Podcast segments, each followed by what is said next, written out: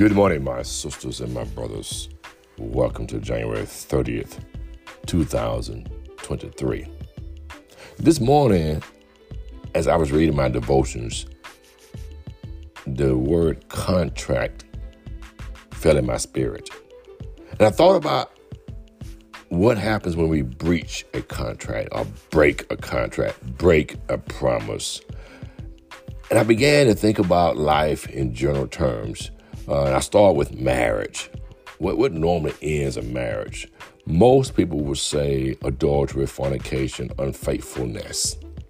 And I would tend to agree that that's primarily why marriages end. A job. What generally causes a person to breach a contract which leads to dismissal is normally things like stealing, uh, laziness, not doing your job. What about if you lose your home? Eviction notice. Uh, that's generally a result of not paying that mortgage. Car gets repossessed. It's a result of not paying that loan. And so what I discovered this morning is that there are contracts that we break, we breach, and there are consequences. I think about those five police officers in Memphis. They broke their contract, and so they were terminated and possibly going to prison for life. But our contract with God is violated so often.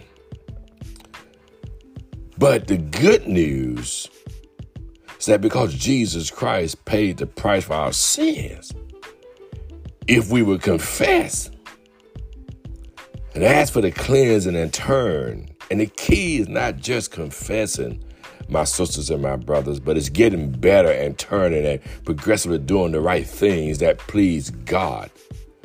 And so we have one blessed assurance that if we would confess, He will cleanse and forgive. What a powerful contract uh, to have, my sisters and my brothers. But let us not make it a habit of saying, I'll breach the contract because the blood of Jesus covers me. No, that's not the intent. We don't continually just do anything and everything and continuously breach the contract. But I thank God for the contract through the blood of Jesus Christ. And so we have an advocate who will stand the gap for us.